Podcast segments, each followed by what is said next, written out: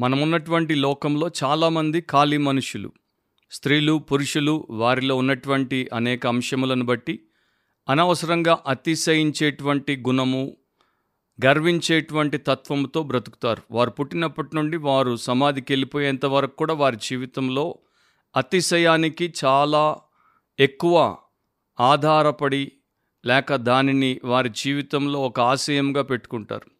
ఖాళీ మనుషులు క్రీస్తు లేనటువంటి వారు అతిశయించారు గర్వించారు విర్రవీగారు అంటే వారు తప్ప ఇంకేమీ చేయలేరు కనుక వారిని మనం పెద్దగా తప్పు పట్టన అవసరం లేదు.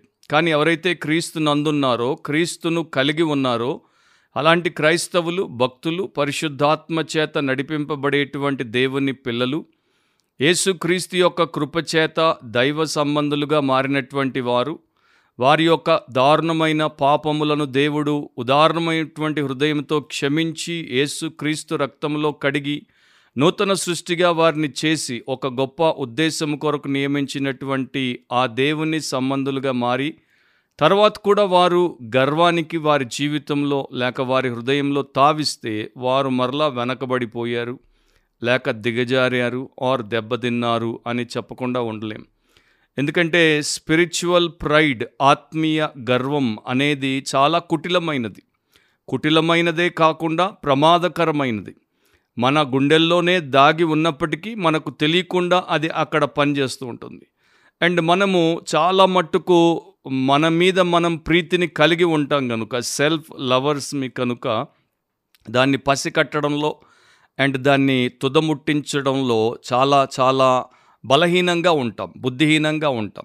అండ్ ఇది అలాగే కొనసాగినప్పుడు భక్తిలోకి వచ్చిన తర్వాత కూడా మనల్ని అది మరలా భక్తిహీనులుగా మార్చడానికి ఎక్కువ సమయము పట్టదు. అగస్టిన్ భక్తుడు ఎప్పుడో ఒక మాట అన్నాడు pride is the perverse desire of height గర్వము అనేది ఆ ఉన్నత స్థలానికి సంబంధించినటువంటి వక్రమైన కోరిక. నేను పైనుండాలి నేను ఉన్నతంగా ఉండాలి నేను గొప్పగా ఉండాలి అనేటువంటి ఆ ఫీలింగ్ ఆ డిజైర్ ఆ అంబిషన్ అది మనిషికి మంచిది కాదు. నేను దీనంగా ఉండాలి నేను అందరికీ ఉపయోగకరంగా ఉండాలి నాకన్నా యోగ్యులు చాలామంది ఉన్నారు కనుక నేను వారి దగ్గర నేర్చుకోవాలి అనేటువంటి తత్వం చాలా తక్కువ మందిలో ఉంటుంది. క్రైస్తవుల్లో అలాంటి తత్వం అవసరం. కానీ అలాంటి తత్వం కలిగినటువంటి వారు ఈ రోజుల్లో చాలా తక్కువ. గర్వానికి దేవుడి సన్నిధిలో స్థానం లేదు. గర్వానికి దేవుని సంకల్పంలో కూడా స్థానం లేదు. సాతాను అపవాది లేక డెవిల్ అని పిలువబడేటువంటి దేవుని దూత పరలోకము నుండి గాడ్స్ ప్రెజెన్స్ నుండి పడగొట్టబడ్డాడు. గాడ్స్ పర్పస్ నుండి బయటికి తొలగించబడ్డాడు.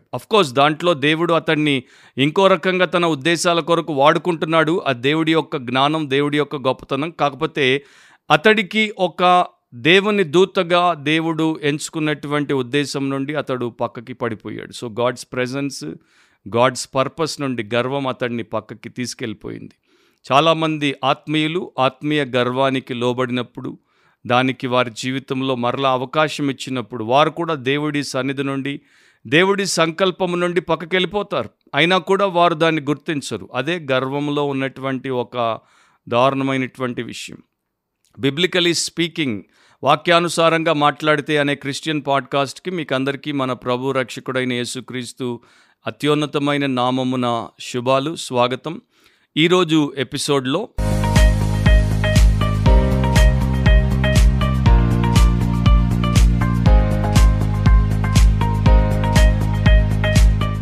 దేవుడు ఆయన యొక్క కనికరము చేత కృప చేత నిత్య ప్రణాళికను బట్టి యేసుక్రీస్తు కృపా కార్యం లేకపోతే సిలువ విమోచన కార్యమును బట్టి స్త్రీలను పురుషులను రక్షిస్తాడు. రక్షించిన తర్వాత వారిని ఆయన యొక్క చిత్త ప్రకారం రూపాంతరపరిచే ప్రక్రియలో వారి మీద ఆయన పనిచేస్తాడు. సో ఈ రక్షించబడినటువంటి స్త్రీ పురుషులు పిన్నలు పెద్దలు అందరూ కూడా ఆయన యొక్క కృపను బట్టి వరములు పొందారు. ఆయన కృపను బట్టే వారు ఈవులను పొందారు. అంటే స్పిరిచువల్ గ్రేసెస్ కానీ స్పిరిచువల్ గిఫ్ట్స్ కానీ ఆయన యొక్క ఫ్రీ మర్సిఫుల్ గ్రాంట్ లేక ఫేవర్ అనేది గుర్తిస్తే బాగుంటుంది. కానీ గుర్తించకుండా చాలా తొందరగా వారు అది వారి యొక్క స్వంత కృత్యంగా అంటే వారి యొక్క ఓన్ మెరిట్ని బట్టి లేకపోతే వారి ఓన్ వర్క్ని బట్టి ఆర్ వారి యొక్క విషయాన్ని బట్టి వారికి దేవుడిచ్చాడు అని ఎప్పుడైతే అనుకుంటారో అప్పుడు ఇక వారు పక్కదారి పడతారు. ఇక ఈ కృపా వరములను దేవుడు ఉదారముగా ఇచ్చినటువంటి ఈవులను దేవుడి మహిమ కొరకు ఆయన ప్రజల క్షేమం కొరకు వాడుటకు బదులు వారిని వారు పెంపొందించుకోవడానికి వారు పేరు గడించడానికి వారు అందరికీ పైగా మేమే ఉన్నాం అని అనిపించుకోవడానికి అనుకోవడానికి ఆత్మలో తృప్తి సంతోషం పొందడానికి వాటిని వాడతారు. ఎప్పుడైతే ఆ పని చేశారో అప్పుడే వారు దేవుడి యొక్క చిత్తము నుండి పక్కకి వెళ్ళిపోయారు. అయితే దేవుడు ఏం చేస్తాడంటే అలా మనల్ని ఉండనివ్వకుండా మరలా మన మీద ఆయన చేయి పెట్టి కార్యము చేస్తాడు. ఆ దేవుడిలో ఉన్నటువంటి మంచితనం లేకపోతే దేవుడిలో ఉన్నటువంటి మహోన్నతమైనటువంటి గుణం. రెండవ కొరంతి పన్నెండు ఏడులో యాక్చువల్గా రెండవ కొరంతి పన్నెండో అధ్యాయం అంతా కూడా చాలా శక్తివంతమైన అధ్యాయం. ఏడవ వచనంలో ఇలా రాయబడింది నాకు కలిగిన ప్రత్యక్షతలు బహు విశేషముగా ఉన్నందున నేను అత్యధికముగా హెచ్చిపోకుండు నిమిత్తము నాకు శరీరంలో ఒక ముల్లు నేను అత్యధికముగా హెచ్చిపోకుండు నిమిత్తము నన్ను నలగగొట్టుటకు సాతాని యొక్క దూతగా ఉంచబడిను. ఇవి అపోస్తులైనటువంటి పౌలు రాసిన మాటలు. ఇవి అపోస్తులైనటువంటి పౌలు యొక్క జీవిత అనుభవానికి సంబంధించినటువంటి సత్యాలు. ఆయన మీరు ఒకటో వచనం నుండి చదివితే అక్కడ ఏ సందర్భమో ఏ నేపథ్యమో దాని గురించి మాట్లాడతాడు. ప్రభు యొక్క దర్శనాలు విశేషమైనటువంటి ప్రత్యక్షతలు. పౌలుకి పద్నాలుగు సంవత్సరాల క్రితము ఇది రాస్తున్న సమయానికి పద్నాలుగు సంవత్సరాల క్రితం దేవుడు అనుగ్రహించాడు. శరీరముతో పరదైసుకు పోయాడో అంటే మూడవ ఆకాశానికి దేవుడి సన్నిధికి పోయాడో శరీరం లేకుండా పోయాడో అతనికి తెలియదు దేవునికి తెలుసు అని అంటాడు. కాకపోతే ప్రభు ఇచ్చినటువంటి విశేషమైనటువంటి ప్రత్యక్షతలను బట్టి అతడు అతిశయించకుండానట్లు ఆయన ఇక్కడ ఈ యొక్క విషయాన్ని చెప్తున్నాడు. సో దేవుడి వాక్యము పరిశుద్ధుల పట్ల దేవుడి యొక్క పనితీరు లేకపోతే ఆయన యొక్క ప్రణాళికను నెరవేర్చుటలో ఆయన ఎలా కార్యమును లేక వ్యవహారమును జరిగిస్తాడో దాని గురించి చెప్పబడింది. దేవుడు ఒక ఉద్దేశంతో తన ప్రజలని అణిచిపెడతాడు. వారు అత్యధికముగా హెచ్చిపోకుండానట్లు. వారిని వారు ఎగ్జాల్ట్ చేసుకోకుండానట్లు దేవుడు వారిని తన బలమైన హస్తం కింద సబ్డ్యూ చేసి పెడతాడు. సో ఇది మనకి చాలా అవసరం. అపోస్తులైనటువంటి పౌలు దాని గురించే ఇక్కడ రాశాడు. ఒకే వచనంలో రెండుసార్లు రాశాడు. నేను అత్యధికముగా హెచ్చిపోకుండా నిమిత్తము నేను అత్యధికముగా హెచ్చిపోకుండా నిమిత్తము. పౌల్ లాంటి వ్యక్తి కూడా అత్యధికముగా హెచ్చిపోగలడు. మామూలుగా హెచ్చిపోవడమే కాదు అత్యధికముగా హెచ్చిపోగలడు. ప్రభు అయిన యేస్సును స్వయంగా దమస్కు మార్గంలో చూసినటువంటి వ్యక్తి సంపూర్ణంగా తన జీవితాన్ని దేవుడికి సమర్పించుకున్నటువంటి వ్యక్తి. మొదటి కొరింతి పదిహేనో అధ్యాయంలో అపోస్తర్లందరిలోకెల్లా తక్కువ వాడను అని సాక్ష్యం ఇచ్చిన వ్యక్తి. ఎఫ్ఎస్సి మూడో అధ్యాయంలో పరిశుద్ధులందరిలోకెల్లా అత్యల్పుడను అని చెప్పుకున్న వ్యక్తి. మొదటి తిమోతి ఒకటో అధ్యాయంలో పాపులందరిలోకెల్లా ప్రధానుడను అని చేసినటువంటి గొప్ప వ్యాఖ్య చేసినటువంటి వ్యక్తి ఇప్పుడేమంటున్నాడు? నేను అత్యధికముగా హెచ్చిపోకుండా నిమిత్తము. అంటే పౌల్ లాంటి వ్యక్తే ఈ ప్రమాదంలో ఉన్నాడు ఈ శోధనకు గురి కాగలడు స్పిరిచువల్ ప్రైడ్కి ఆయన బలి అవ్వగలడు ఆత్మీయ గర్వానికి బలి అవ్వగలడు అన్నప్పుడు ఇక మనమెంత? ఒకసారి మీరు ఆలోచించండి. సో ఈరోజు మన బిబ్లికలీ స్పీకింగ్ టైటిల్ ఏంటంటే మన అంశం ఏంటంటే షన్ స్పిరిచువల్ ప్రైడ్ ఆత్మీయ గర్వమును విసర్జించు. ఇది చాలా ప్రమాదకరమైంది. థామస్ మ్యాంటన్ అనే ఒక ప్యూరిటన్ భక్తుడు అంటాడు pride not only withdraws the heart from God but lifts it up against God గర్వము మన హృదయాన్ని దేవుడి నుండి వేరుగా ఉపసంహరించుకోవడమే కాకుండా అది దానిని ఆయనకు వ్యతిరేకంగా హెచ్చిస్తుంది. సో మనం గర్వంతో ఉన్నప్పుడు మనము దేవుడికి వేరైపోవడమే కాదు దేవుడికి వ్యతిరేకులముగా తయారవుతాం. దేవుడి యొక్క ఉన్నత స్థితిలోనికి మనల్ని మనం వ్యతిరేక పదంలో పెట్టుకుని ఆయనతో పోరుపడేటువంటి స్థితిలోనికి వచ్చేస్తాం. ఆత్మీయ గర్వం అనేది చాలా దుర్మార్గకరమైనది. పరిశుద్ధునిలో విశ్వాసిలో శిష్యునిలో ఎట్టి పరిస్థితుల్లో కూడా దానికి పెద్దపీట వేయకుండా దాని యొక్క పెత్తనం లేకుండా ప్రతి ఒక్కరూ ప్రార్థనాపూర్వకంగా ప్రభుపాద సన్నిధిలో చాలా జాగ్రత్త వహిస్తే తప్ప దాని యొక్క పట్టులో ఉండిపోకుండా బయట పడలేరు. సో ఇది చాలా తక్కువ మంది గుర్తిస్తారు. ఎందుకంటే వారికి దాన్ని గుర్తించేటువంటి సామర్థ్యం లేకపోవడం. నా ఇప్పుడు మీరు అనొచ్చు సామర్థ్యం ఎందుకు లేదు? ఎందుకు లేదంటే దేవుడితో వారికి అన్యోన్య సహవాసం లేకపోవడం చేత దేవుడి యొక్క శ్రేష్టమైనటువంటి వాక్యము వారికి సరిగా తెలియకపోవడం చేత అండ్ ఒక మంచి ఆధ్యాత్మికతో ఉన్న సంఘములో వారు సభ్యులుగా ఉండకపోవడం చేత. ఇవన్నీ కూడా మీడియంస్ అన్నమాట మీన్స్ అన్నమాట దేవుడు వీటి ద్వారా మన స్పిరిచువల్ ప్రైడ్ని మనకి చూపిస్తాడు. అనేక మెథడ్స్ని వీటిని మెథడ్స్ ఆఫ్ గ్రేస్ అని అంటాను. కృపతో కూడినటువంటి విధానాలను పద్ధతులను దేవుడు వాడతాడు. ఎందుకంటే వాటి ద్వారా మనము ఆత్మీయ గర్వాంధులముగా మారకుండా మనల్ని వాటికి దూరంగా పెట్టడానికి. సో ఈ వక్రీకరణ అనేది అంటే ఈ పర్వర్షన్ లేకపోతే ఈ వక్ర తత్వం అనేది మనలోనికి రాకుండా దేవుడు జాగ్రత్త పడతాడు. గర్వం ఏంటి? Pride is the disease of our soul. గర్వము మన ఆత్మకు పట్టినటువంటి రోగం. ఒకప్పుడు ఒక ఆయన అన్నాడు it is the tumour of our soul మన ఆత్మకు పట్టినటువంటి ఒక వికారమైనటువంటి పుండు. అది తినేస్తూనే ఉంటుంది అది చంపేస్తుంది కనుక జాగ్రత్త తీసుకోవాల్సినటువంటి అవసరం ఉంది. సో ఇప్పుడు పౌలు మూడవ ఆకాశానికి లేక పరదైసుకు లేక పరలోకానికే వెళ్ళి ఈ లోకానికి తిరిగి వచ్చినప్పుడు అంత గొప్ప దర్శనాన్ని పొందుకొని ప్రత్యక్షతతో వెనక్కొచ్చి ఈ ప్రపంచంలో ఉన్నప్పుడు వెంటనే ఆత్మీయ గర్వానికి గురైపోగలడు కనుక అతన్ని అత్యధికముగా హెచ్చిపోకుండాట్లు దేవుడు అనిచ్చి పెట్టాడు ఒక భక్తుడు అన్నాడు దేవుడు మన జీవితాలను బ్యాలెన్స్ చేస్తాడు సమతుల్యంగా ఉంచుతాడు. మనకి బ్లెస్సింగ్స్ వచ్చినప్పుడు మనము హెచ్చిపోతాం. దీవెనలు వచ్చినప్పుడు మనము ఎగ్జాల్ట్ అవుతాం కనుక బ్లెస్సింగ్స్ ఒక వైపున పెట్టి బర్డన్స్ ఇంకొక పై వైపున పెడతాడు. అంటే ఇటు దీవెన నుండి మనం పైకి వెళ్ళిపోతుంటే ఇటు భారాన్ని పెట్టి బరువును పెట్టి మనల్ని పై వెళ్ళకుండా అణిచి పెడతాడు.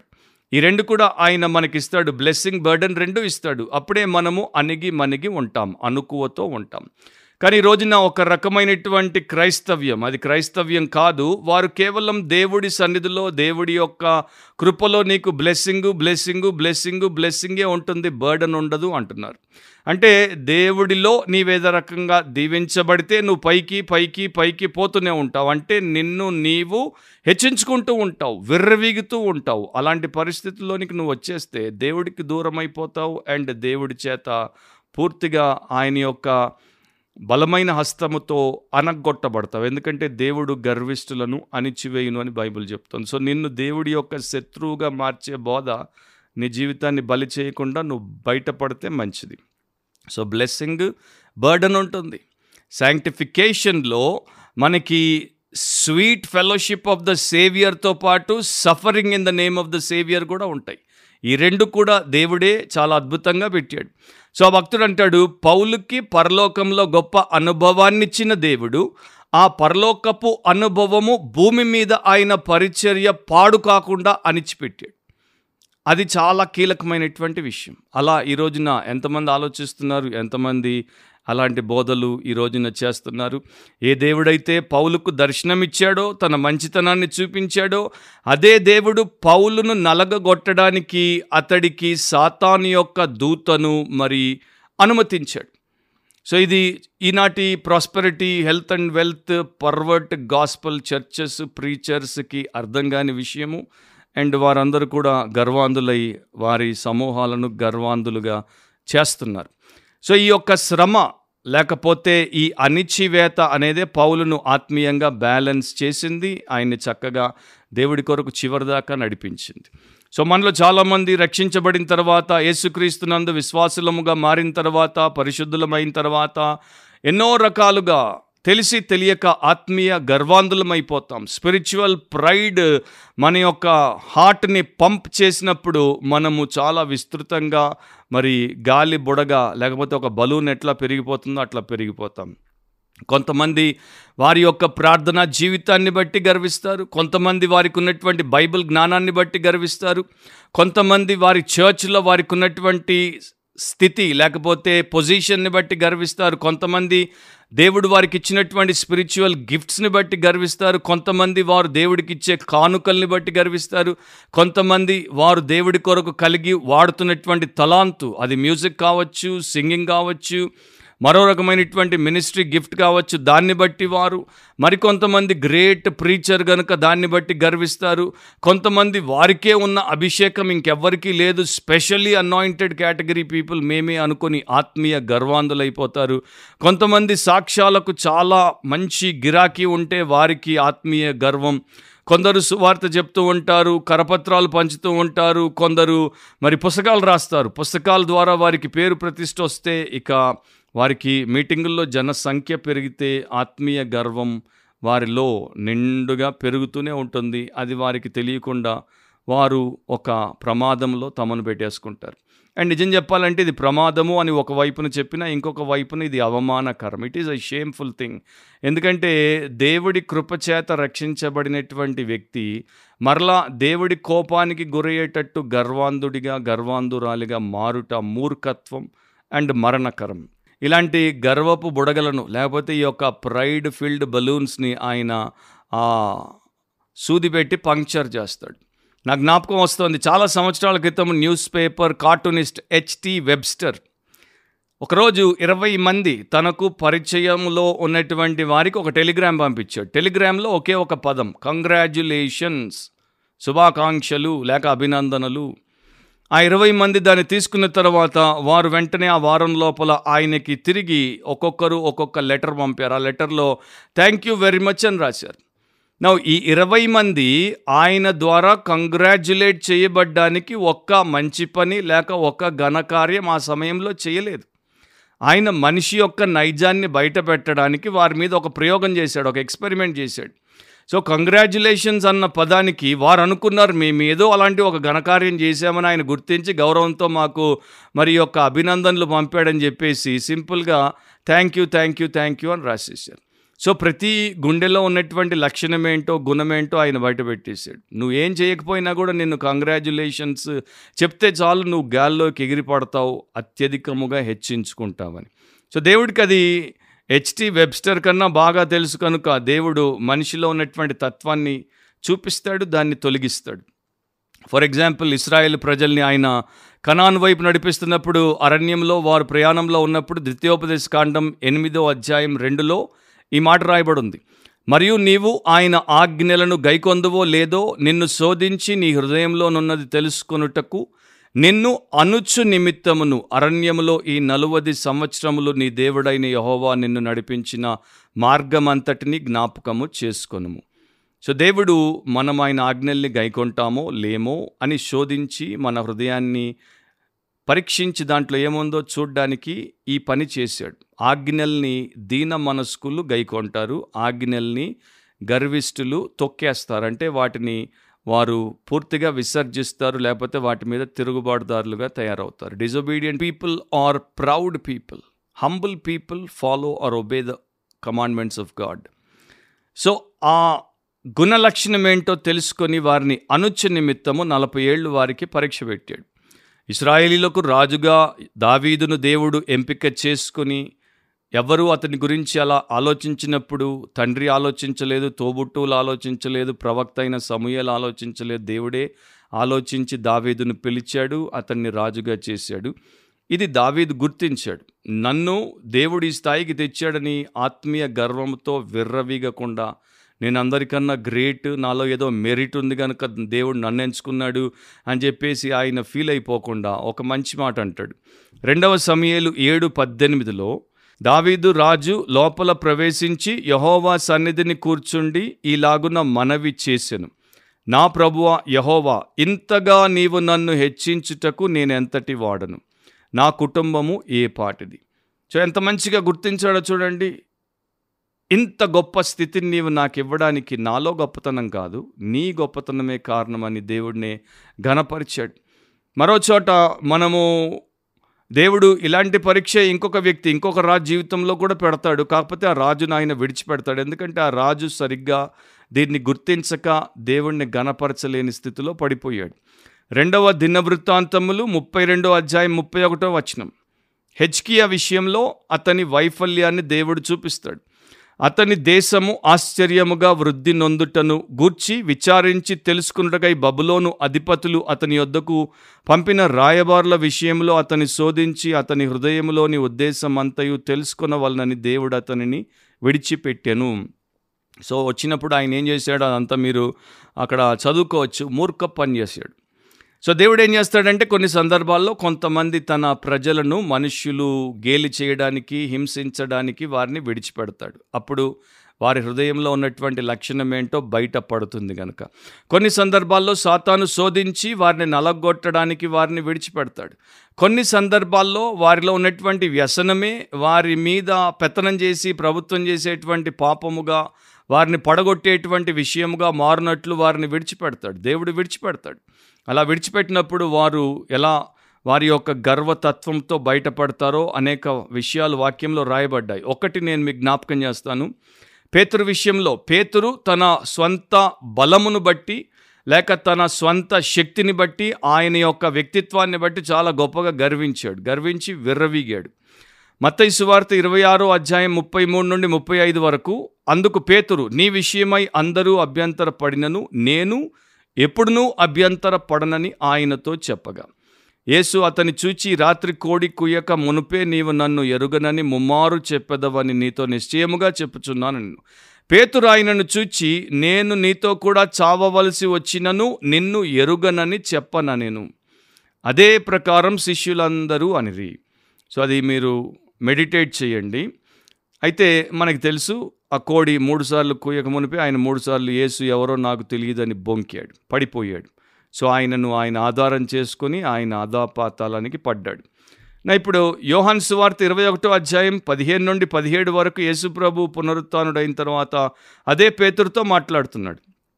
వారు భోజనం చేసిన తర్వాత యేసు సీమోను పేతుర్ను చూచి యోహాను అయిన సీమోను వీరికంటే నీవు నన్ను ఎక్కువగా ప్రేమించుచున్నావా? ఎందుకంటే ఆ ప్రశ్న ఎందుకు అట్లా అడిగాడు? వీరికంటే అంటే అప్పుడు చెప్పావు కదా వీరందరికన్నా వీళ్ళు ఎవరైనా అభ్యంతరపడొచ్చు కానీ వీరందరికన్నా నేను ఎప్పుడు నీకు వ్యతిరేకంగా అభ్యంతరపడను. సో ఇప్పుడు అంటున్నాడు ఆ రోజున వీరికన్నా నువ్వు పెద్దగా ఏం చేసింది లేదు వీరు పడ్డారు నువ్వు పడ్డావు మరి ఇప్పుడు వీరికన్నా ఎక్కువ ప్రేమిస్తున్నావా? అని అంటే అవును ప్రభువా నేను నిన్ను ప్రేమించుచున్నానని నీవే ఎరుగుదు అని ఆయనతో చెప్పాను. సో యేసు నా గొర్రె పిల్లల్ని మేపని అతనితో చెప్పాను. మరలా ఆయన యోహాను కుమారుడు అయిన సీమోను నన్ను ప్రేమించుచున్నావా? అని రెండవసారి అతనిని అడుగగా అతడు అవును ప్రభువా నేను నిన్ను ప్రేమించుచున్నానని నీవే ఎరుగుదు అని ఆయనతో చెప్పాను. సో రెండవసారి యేసు ప్రశ్నించినప్పుడు వీరు అనే తీసేశాడు. నీవు నన్ను ప్రేమిస్తున్నావా? అంటాడు. తర్వాత ఆయన నా గొర్రెలను ఖాయమని చెప్పాను. మూడవసారి ఆయన యోహాను కుమారుడవైన సీమోను నన్ను ప్రేమించుచున్నావా? అని అతనిని అడిగాను. నన్ను ప్రేమించుచున్నావా అని మూడవసారి తన్ను అడిగినందుకు పేతురు వ్యసనపడి ప్రభువా నీవు సమస్తము ఎరిగిన వాడవు నిన్ను ప్రేమించుచున్నానని నీవే ఎరుగుదు అని ఆయనతో చెప్పాను. సో మూడుసార్లు ఆయన ఎవరో నాకు తెలియదు అని అభ్యంతరపడిపోయినటువంటి పేతుర్ని మూడుసార్లు ప్రశ్నించాడు. ప్రేమిస్తున్నావు ప్రేమిస్తున్నావు ప్రేమిస్తున్నావు? ఇది రెస్టరేషన్ ప్రాసెస్ అనమాట సో పేతురు ఏ స్థాయి ప్రేమ యేసు మీద కలిగి ఉన్నాడు? అంటే డిగ్రీ ఆఫ్ లవ్ ఎంత గొప్పదో చెప్పడానికి ఇక్కడ సాహసం చేయలేదు. కానీ రియాలిటీ గురించి చెప్పాడు. వాస్తవం. అవును నేను నిజంగానే ప్రేమిస్తున్నాను. నా ఆత్మ నిన్ను ప్రేమిస్తుంది కానీ నా శరీరం బలహీనం అందుకే నేను పడిపోయాను. ఇక నుండి కూడా నేను నిన్ను ప్రేమిస్తూనే ఉండాలనుకుంటున్నాను అనే వాస్తవ సత్యాన్ని చెప్పాడు. అప్పుడు ఇక నేను నిన్ను ప్రేమించాలంటే నీవే నాకు సహాయము చెయ్యాలి అనేటువంటి ధోరణిలోనికి వచ్చాడు. రెండవది వీరందరికన్నా నేను నిన్ను ఇంకా ఎక్కువ ప్రేమిస్తున్నాను అనేటువంటి ఆ యొక్క వ్యర్థ ప్రేలాపన ఇప్పుడు అతడు చెప్పట్లేదు. లేకపోతే ఆ ప్రేలాపన ప్రేలట్లేదు. సో దేవుడు ప్రతి విధమైనటువంటి చెడును పాపమును దుష్కార్యమును ద్వేషిస్తాడు. అన్నిటికన్నా ఎక్కువగా గర్వమును అహంకారమును మిడిసిపాటును విర్రవీగుడును తలబిరుసుతనాన్ని ద్వేషిస్తాడు. నూట ముప్పై ఎనిమిదవ కీర్తన ఆరో వచనంలో యహోవ మహోన్నతుడైనను ఆయన దీనులను లక్ష్యపెట్టును. ఆయన దూరము నుండి గర్విష్ఠులను బాగుగా ఎరుగును అని రాయబడింది. సో దీనులను ఈ మహోన్నతుడైనటువంటి దేవుడు లక్ష్యము చేస్తాడు కానీ గర్విష్ఠులను దూరం నుండే గుర్తిస్తాడు దూరంగానే పెడతాడు. వారికి ఆయన దగ్గర స్థానం లేదు. అందుకే నేను మొదట్లో చెప్పాను there is no place in the presence of God and in the purpose of God for a proud full person గర్విష్ఠికి అక్కడ దేవుడి సన్నిధిలో స్థానం లేదు. ఒక పెద్ద విందు జరుగుతోంది. ఆ భవనంలోనికి మరి చాలామంది గనులు వచ్చారు గొప్ప వ్యక్తులు వచ్చారు. చాలా పెద్ద విశాలమైన భవనం చాలా పొడవాటి భోజనపు బల్ల. సో ఆ ఎవరైతే ఆహ్వానించాడో విందు యజమాని ఆయన గనుడు అక్కడ ఆయన సీట్ చాలా ప్రత్యేకంగా టేబుల్కి స్టార్టింగ్లో ఉంది.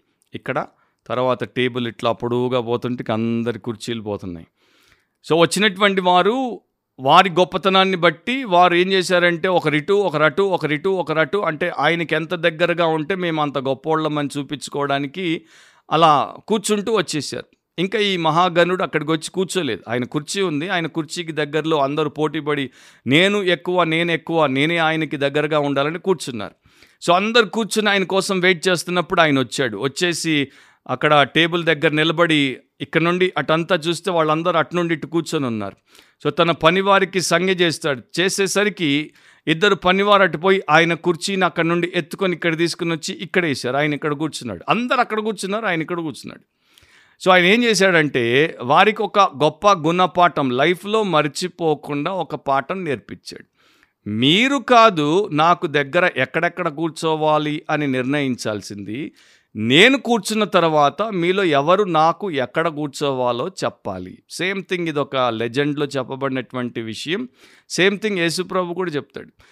యాకోబు యోహాన్లు వచ్చి ఒకడిని కుడివైపున ఒకడిని ఎడం వైపున కూర్చుండేటట్టు మాకు చేయవా అని అంటే అది ఎవరి కోసం నిర్ణయించబడిందో తండ్రి వాటిని ఎవరికి ఇవ్వాలనుకున్నాడో వారికే ఇస్తాడు కానీ అందరికీ లభించదు అని స్పష్టంగా చెప్పేశాడు. సో నా ప్రియ స్నేహితుడా సహోదరి ప్రపంచంలో ఉన్నటువంటి పరిశుద్ధమైనటువంటి వ్యక్తి కూడా ఈ పాపానికి బలైపోగలడు గురైపోగలడు గురైపోగలదు. కనుక ఆత్మీయ గర్వం చాలా చాలా దుర్మార్గకరమైనది. దానిని పసికట్టడం దాన్ని మనలో నుండి కంప్లీట్గా తొలగించుకోవడానికి ప్రభు పాదాల దగ్గరే బ్రతకడం చాలా మంచిది. సో దేవుడు ఏం చేస్తాడు? దాన్ని మనకి రివీల్ చేయడమే కాదు దాన్ని మన నుండి కంప్లీట్గా తీసేయడానికి అంటే దాన్ని మన నుండి టోటల్గా to take it out from us ఆ ప్రాసెస్లో మనల్ని ముందుకు తీసుకెళ్తాడు. ఒక్కసారిగా పరలోకానికి మనం సిద్ధపరచబడినప్పుడు అది లేకుండా అక్కడ కాలు పెడతాం కానీ అంతవరకు మనం దాంట్లో నుండి దూరం అవుతూ దూరం అవుతూ వెళ్తాం. కానీ దానికోసం మనం ఓ పని చేయాలి మనం గుర్తించాలి.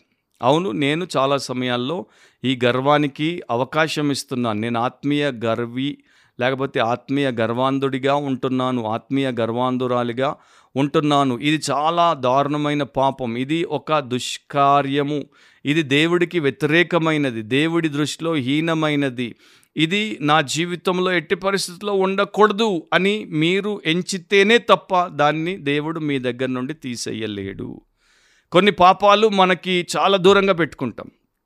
చాలామంది క్రైస్తవులు వారు యాభై ఏళ్ళు బతికినా ఎప్పుడు వారి మైండ్కి నేను ఫలానా మనిషిని చంపాలి అనే కోరిక రాదు లేకపోతే శోధన రాదు. వారు అసలు ఆ థాట్నే ఎప్పుడు కలిగి ఉండరు. ఫిఫ్టీ ఇయర్స్ లోకంలో బతికారు కానీ ఫిఫ్టీ ఇయర్స్లో ఒక్కసారి కూడా నేను వీడిని చంపాలి అనుకోకుండా బతికేయచ్చు. కానీ ఫిఫ్టీ ఇయర్స్లో ఎన్నిసార్లు స్పిరిచువల్ ప్రైడ్కి గురైపోతారో లెక్క పెట్టడం ఎవడికి చేత కాదు కంప్యూటర్ కూడా లెక్క పెట్టలేదు. కనుక అన్నిటికన్నా దారుణమైన పాపం ఏంటంటే ఆత్మీయ గర్వం. అది మనం పసికట్టాలి దాన్ని తొలగించాలి.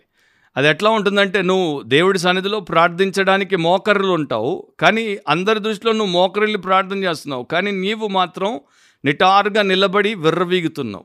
నువ్వు బైబిల్ తిప్పేసి చాలా మరి సీరియస్గా నెత్తిన కొంగేసుకొని చాలా జాగ్రత్తగా బైబిల్ చదువుతున్నట్టు కనబడతావు కానీ నీ యొక్క హార్ట్లో ఏముంటుంది? మిగతా వాళ్ళు అటు ఇటు తిరుగుతూ మాట్లాడుతూ లేకపోతే ఏదో పనులు చేసుకుంటూ ఉంటే నువ్వు ఫీల్ అయిపోతుంటావు. చూడు చర్చికి వచ్చాను ఆరాధనకు వచ్చాను ఒక్కడు బైబిల్ తిప్పట్లేదు ఒక్కడు బైబిల్ చదవట్లేదు అందరూ దేవుడిని ఆరాధించడానికి వాక్య ప్రకారం సిద్ధపడట్లేదు నేను ఒకదాన్ని సో అది స్పిరిచువల్ ప్రైడ్ సో ఇట్లాంటివి ఎన్నో మనల్ని అటు ఇటు పైన కింద లెఫ్ట్ రైట్ చావు దెబ్బలు కొడుతున్నా తెలుసుకోలేని పరిస్థితి ఏంటంటే అంటే సేవియర్ యొక్క ప్రెజెన్స్లో శాంక్చువరీలోనే ఉన్నా కూడా మన షర్ట్ కింద మన సారీ కింద ఈ యొక్క స్పిరిచువల్ ప్రైడ్ ఎంతగా దాగి ఉందో పసికట్టలేని పరిస్థితి. అందుకనే దేవుడు మనకి వీటిని తప్పకుండా చూపించాలి చూపిస్తాడు. ఇక గర్వము నుండి వచ్చేటువంటి పాపాలేంటో మీకు అందరికీ తెలుసు. తెలుసుకోండి బైబిల్ బాగా చదవండి దాంట్లో నుండి వచ్చేటువంటి వినాశనకరమైనటువంటి పాపాలు చాలా ఉన్నాయి. వాటిని విసర్జించుట మన యొక్క ధన్యత. మరొకసారి ఎప్పుడైనా వాటి గురించి నేను ప్రత్యేకంగా మీకు చెప్తాను. కాకపోతే ఒక మాట ఇక్కడ చెప్పనివ్వండి. సిఎస్ లూయిస్ అనేటువంటి ఫిలాసఫర్ ఏమంటాడు? గర్వాంధుడు ఎప్పుడు కూడా అన్ని విషయాలను అందరూ వ్యక్తులను తక్కువగా చూస్తాడు.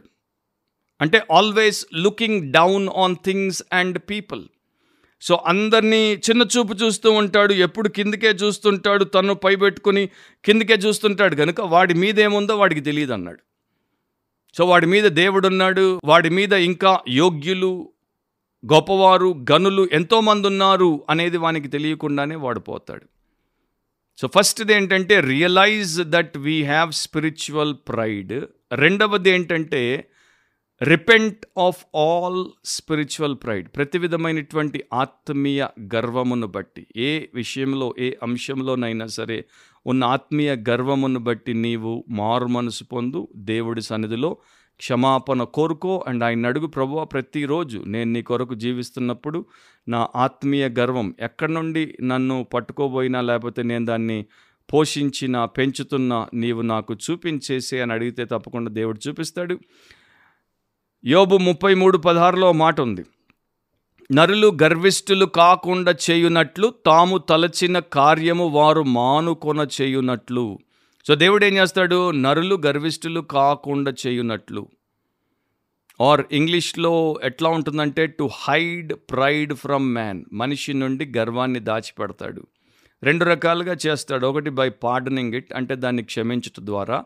ముప్పై రెండవ కీర్తన తర్వాత చదువుకోండి. మన ప్రతి పాపమును గర్వమును అహంకారమును దేవుడు క్షమించినప్పుడు మనల్ని ధన్యతలోనికి తీసుకుని వచ్చినప్పుడు అది మన జీవితంలో నుండి కొట్టివేయబడుతుంది కడిగివేయబడుతుంది. మనము దాంట్లో నుండి విడుదల చేయబడతాం. కనుక క్షమించినప్పుడు మనము గర్వము నుండి దూరము చేయబడుతున్నాం. రెండవది బై ప్రివెంటింగ్ ఇట్ దాన్ని ఆయన మనకు దరిదాపుల్లోనికి రాకుండా మనము దాంట్లో నుండి మరి బయట పడి బ్రతుకుటకు ప్రభు కొరకు బ్రతుకుటకు దాన్ని నివారించుటలో.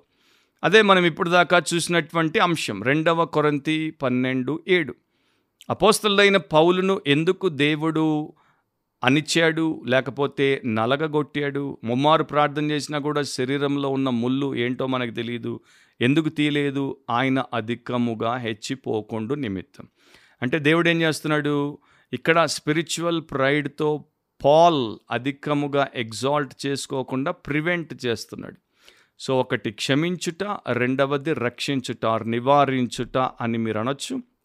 ఈ రెండు దేవుడి దగ్గరే మనకి లభ్యం కనుక దేవుడితో అంటుకట్టబడుండుట దేవుడి మీదే ఆధారపడుండుట దేవుడిని ఆశ్రయంగా చేసుకొనుట మనము అహము నుండి అహంకారులముగా మారుట నుండి ఆత్మీయ గర్వానికి బలి అవుట నుండి దేవుడు మనకు కాపుదలను భద్రతనిచ్చి సహాయము చేస్తాడు. మనల్ని అణిగి మణిగి ఉండేటువంటి దీనులుగా తయారు చేయగలడు. సో నీ పరిస్థితి ఏంటో తెలుసుకో. యషియా ప్రవక్త చెప్పాడు రెండో అధ్యాయం ఇరవై రెండో వచనంలో తన నాసికా రంధ్రములలో ప్రాణము కలిగిన నరుని లక్ష్య పెట్టకము. వానిని ఏ విషయంలో ఎన్నిక చేయవచ్చును? అంటే ఒక కేవలం నాస్ట్రిల్స్లో బ్రెత్ని కలిగినటువంటి ఒక మనిషి ఆగిపోతే వాడు పడిపోతాడు చచ్చిపోయాడు. సో అలాంటి మనిషిని ఏ విషయంలో ఎన్నిక చేయవచ్చు? ఏ విషయంలో కూడా ఎన్నిక చేయలేం. ఏ విషయమైనా మీరు చెప్పండి. వెయ్యి విషయాలు మీరు లిస్ట్ తయారు చేయండి. ఒక్క దాంట్లో కూడా మీరు ఎన్నిక లేనివారు నేను ఎన్నిక లేని వాడను మనం ఎందుకు ఎన్నిక చేయబడుతున్నాం? ఎందుకు మనము ఎన్నుకోబడ్డాం? Because of the grace of God దేవుడి కృపను బట్టి యేసుక్రీస్తు సిలువలో నీ కొరకు నా కొరకు చేసినటువంటి ప్రాయశ్చిత్త కార్యమును బట్టి మన పాపములను ఆయన భరించాడు మన పాపముల శిక్షను ఆయన భరించాడు మన పాప శాపమును ఆయన భరించాడు మన పాప శిక్షకు వెల ఆయన చెల్లించాడు మన కొరకు ఆయన తన రక్తాన్ని కార్చాడు తన దేహాన్ని గాయములకు అప్పగించాడు. ఆయన మన కొరకు మనకు బదులు మరణించి సమాధి చేయబడి మూడవ దినమున తిరిగి లేచాడు. కనుక మనం రక్షించబడ్డాం. మనం క్షమించబడ్డాం శుద్ధి చేయబడ్డాం అంగీకరించబడ్డాం. దేవుని బిడ్డలమయ్యాం. సో ఘనత అంతా దేవుడిదే కీర్తి అంతా దేవుడిదే మహిమ అంతా దేవుడిదే సమస్తము దేవుడిదే. మనల్ని ఏ విషయంలో కూడా ఎన్నిక చేయడానికి అనర్హులం. ఆయన్నే మనము అన్ని విషయాల్లో మన గనునిగా మన సమస్తముగా కలిగి ఉండాలి. అపోస్తులైన యాకోబ్ ఏమంటాడు? నాలుగో అధ్యాయము పద్నాలుగో వచనం యాకోబ్ పత్రికలో రేపేమి సంభవించినో మీకు తెలియదు. మీ జీవం ఏపాటిది మీరు కొంతసేపు కనబడి అంతలో మాయమైపోవు. ఆవిరి వంటి వారే. కొంతసేపు కనబడి అంతలో మాయమైపోయే ఆవిరి వంటి వారే. సో ఈ కాసేపు ఆవిరి అతిశయిస్తే ఎట్లా ఉంటుంది? ఆవిరి అతిశయించకుండా ఉండడం మంచిది. అంటే మనం అతిశయించకుండా గర్వించకుండా ఆత్మీయ గర్వాంధులంగా ఉండకుండా ఉండటం మంచిది. ఒకప్పుడు ఒక పాతకాలపు భక్తుడు అన్నాడు నా చుట్టూ ఉన్నటువంటి వారు they are walking on the air of glory మహిమ యొక్క వాయువు మీద వారు నడుస్తున్నారు. And I have seen that they have fallen into the grave and నేను చూశాను వారందరూ గొయ్యిలో పడ్డారు అంటే సమాధిలో పడ్డారు. ఆలోచించు గాలి మీద నడిచేటువంటి శక్తి దేవుడు మనకి ఇవ్వలేదు నేల మీద నడిచే శక్తిని దేవుడు మనకిచ్చాడు. సో నేల మీద నడవాల్సినోడు గాలి మీద నడవబోతే గొయ్యిలోనే పడతాడు కదా. సో ఆయన చక్కగా చెప్పాడు ఎయిర్ ఆఫ్ గ్లోరీ అంటే మహిమ యొక్క వాయువు మీద నడవబోయి తర్వాత మరణపు గుంటలో పడ్డారు. సో అలా ఏ ఒక్కరు పడకుండా మనమందరం ప్రభువుని మహిమపరిచి మేలు ఇతరులకు మన ద్వారా దేవుడు చేయనట్లు ఆయన చేతుల్లో సాదా సీదా అండ్ చాలా సామాన్యమైన సాధనాలుగా వాడబడుట అది మన ధన్యత ఆధిక్యత. దేవుడు అలా మనలో ప్రతి ఒక్కరిని వాడుకోవడానికి ఇష్టపడుతున్నాడు. అండ్ ఈ రాక కన్నా ముందు యేసు రాక కన్నా ముందు చాలా తక్కువ టైం ఉంది. సో ఈ ఈ తక్కువ సమయం మనము దేవుడి కొరకు ఆయన చేతుల్లో వాడబడే వ్యక్తులంగా ఉందాం విశ్వాసులంగా ఉందాం. అలా నిన్ను నీ ఇంటి వారిని నీ సంఘాన్ని దేవుడు దీవించునుగాక. మరొక బిబ్లికలీ స్పీకింగ్ వాక్యానుసారంగా మాట్లాడితే అనేటువంటి ఈ క్రిస్టియన్ పాడ్కాస్ట్లో మనం కలుసుకునేంత వరకు ప్రభు మనల్ని దినదినము అనుకువ గలవారిగా మార్చునుగాక ఆత్మీయులుగా అప్పుడే మనం నిజమైనటువంటి ఆత్మీయతను కలిగి జీవించగలుగుతాం. గాడ్ బ్లెస్ యూ ఆల్ మర్చిపోవద్దు. వాక్యానుసారంగా ఆలోచించండి వాక్యానుసారంగా కోరుకోండి వాక్యానుసారంగా మాట్లాడండి. వాక్యానుసారంగా ప్రవర్తించండి వాక్యానుసారంగా జీవించండి. ఈ లక్షణం ఆత్మీయ గర్వమును జయించుటకు లేక దానికి అతి తక్కువగా మనల్ని అప్పగించుకున్నటకు వాక్యం ఒక్కటే. మన వ్యక్తిత్వాన్ని మార్చగలదు అండ్ మన వ్యక్తిత్వాన్ని బలపరచగలదు కనుక దాన్నే ఆధారం చేసుకోమని. ఏసునామమున కోరుతూ మిమ్మల్ని అందరినీ దేవుడు పరిశుద్ధాత్మ ద్వారా గొప్పగా బలపరచునుగా ఆమెను.